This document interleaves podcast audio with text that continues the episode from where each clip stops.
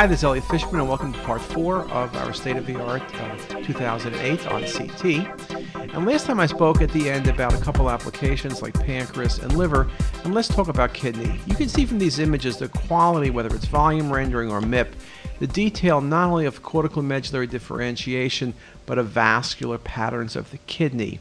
And that's so important because when we speak about kidney and we look at neovascularity, when we look at the role of CT in partial nephrectomy, when we look at AV shunting to help determine whether a lesion is a clear cell versus papillary carcinoma, when we look at infiltration to determine whether a lesion is a transitional cell versus renal cell carcinoma, the vascular maps indeed become so important to us.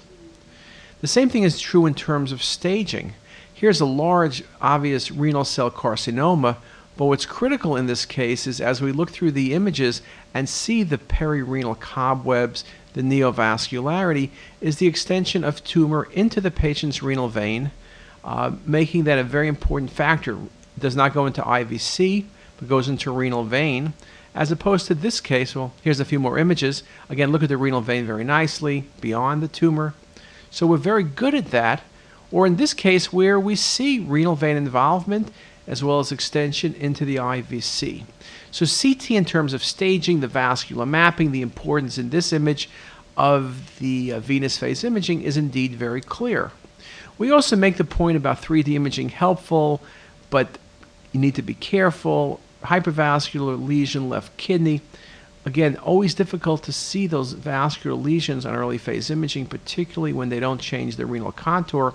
But be careful, especially if you use MIP, because here you can see the projection image with MIP, how you don't see that very obvious lesion.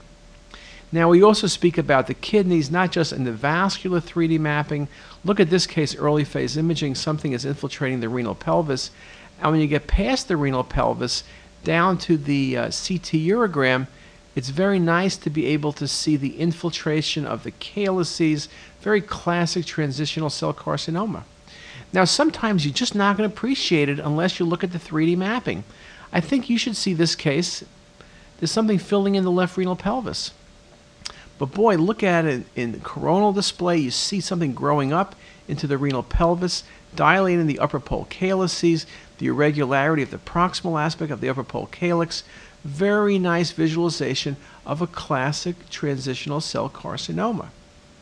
Now, I showed you before some of the uh, renal arterial mapping, but things we use it for, whether it's renal donors in this patient with two left renal arteries, or it's the ability to look at fibromuscular dysplasia, very clearly seen on the sequence of images.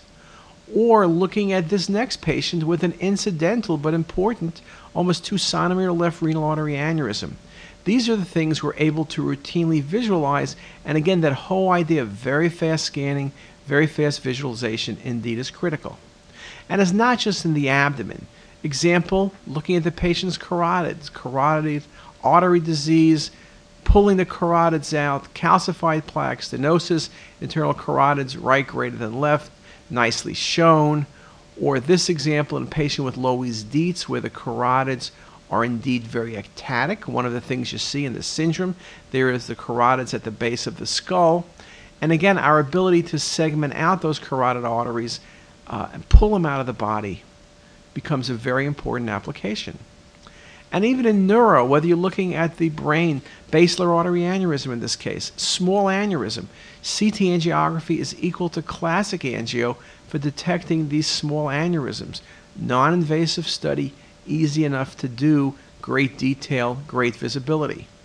Now, we also speak about radiation dose. We started the first lecture about that.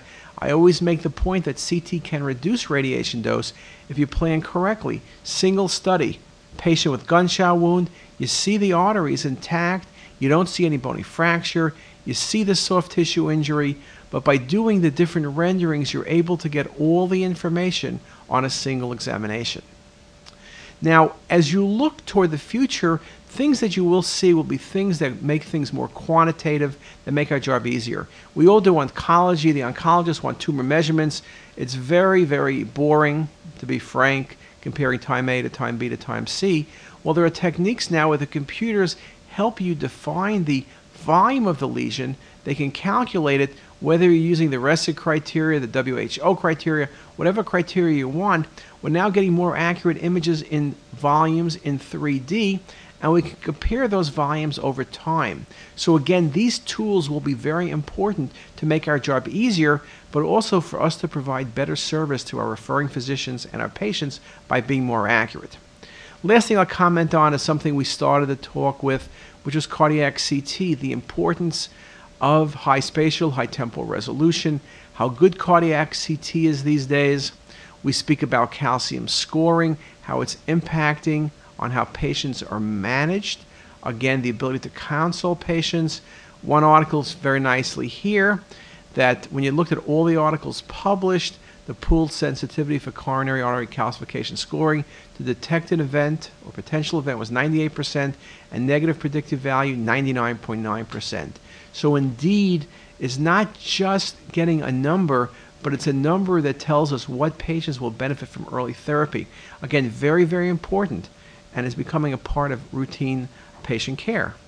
We talk about 64 slice CT, original articles talking about uh, seeing the vessels and almost 90% seeing them well. I think about 95% of the time now we can get a great CT study. Here was an article 64 slice CT, sensitivity and negative predictive value of 100% to rule out significant stenosis, which typically means greater than 50%. But you can see from the images we get the detailed capabilities, the ability to analyze images. Here I'm changing with a lighting model. Here I'm showing you the right coronary artery in 3D and then pulling those coronaries out in curved planar reconstruction, in this case with circulation software, to be able to analyze the vessel. So you can see it what our capabilities are. And doing this in real time, the ability to look at 3D nicely here with the, the um, ramus intermedius vessels, just very nice visualization, and the interactivity becomes critical. No, we don't judge stenosis based solely on the 3D mapping, but 3D's mapping is very good for stents, complex congenital anomalies, as well as to get a very nice lay of the land. So indeed is very, very important. When you look at some of the uh, capabilities, we recognize in this case the patient's LAD is normal, but you want to be very careful because if I just change the rendering a bit, it looks like there's a significant stenosis. Look at the image on your right. So it's important to recognize processing is critical. We can pick up important lesions, but be careful not to create lesions. That's why you need to be on the data yourself. Nice example, right coronary arises from the LAD. Let me show you multiple sets of images. It's the right plane, the right perspective that shows you that very well. And again, that becomes critical in this patient's management. Whether it's detection of plaque, be it calcified plaque or non calcified plaque, the ability to quantify stenosis, shown very nicely here. The ability to develop workflow becomes critical in your application. So in cardiac CT, as Stefan Achenbach says, you got to look at the axials. They're great. But the 3D gives you that global perspective. That's what I say. See that in grayscale, and you see it in color.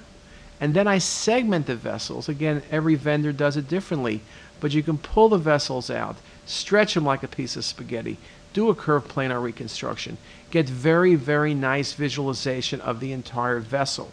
So again, I look at the vessel in multiple ways to make sure I'm doing things correctly.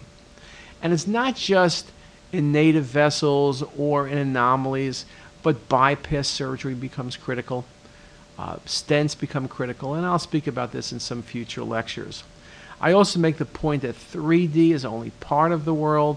We look at a lot of things in 4D because we can do gated information. The ability to look at the aortic valve in this patient or look at the aortic valve closed and then open in this patient or to look at a bicuspid valve with calcification uh, as seen nicely in this patient or once patients have surgery and get AVR, seeing the valve function open and close from different perspectives. The capability of what we do is really increasing when I would say almost on a daily basis. It's very important to recognize that CT at 64 slice and beyond is disruptive technology. Nothing is ever the same. You need to change workflow, you need to change thought flow. You need to be able to remember that it's not just a bunch of slices. We need to optimize the integration of data acquisition with software allowing for optimal visualization of the data set, and you need to do it. And as I said at the beginning of the talk, it's radiology asset management. Getting the right data, analyzing it correctly, getting the results to the right referring physician on the right device, whether it's their cell phone or their computer or delivered to their office at the point of care to make change. And I think radiology needs to be very careful that we need to have personalized radiology, the right test for the right patient, correct performance of the test by the provider, which is the radiologist. We need to interpret the study correctly with all the tools we have and then use that data very much for patient management. A quote published in Radiology last year the increase in clinical applications and image quality that 64 slice brings can lead to a sea of change in disease assessment and diagnostic medicine. That's absolutely correct. Another way of describing that is a song from Don Henley called The Heart of the Matter. The more I know, the less I understand. All the things I thought I knew, I'm learning again. I've been trying to get down to the heart of the matter. And that is exactly what's happening. Everything you thought you knew, you're going to have to learn again because things have changed. Now, I could sing some of that song, I could do the Eagles' greatest hits for you, but I think you probably appreciate more if I just said thank you for your attention and have a great day.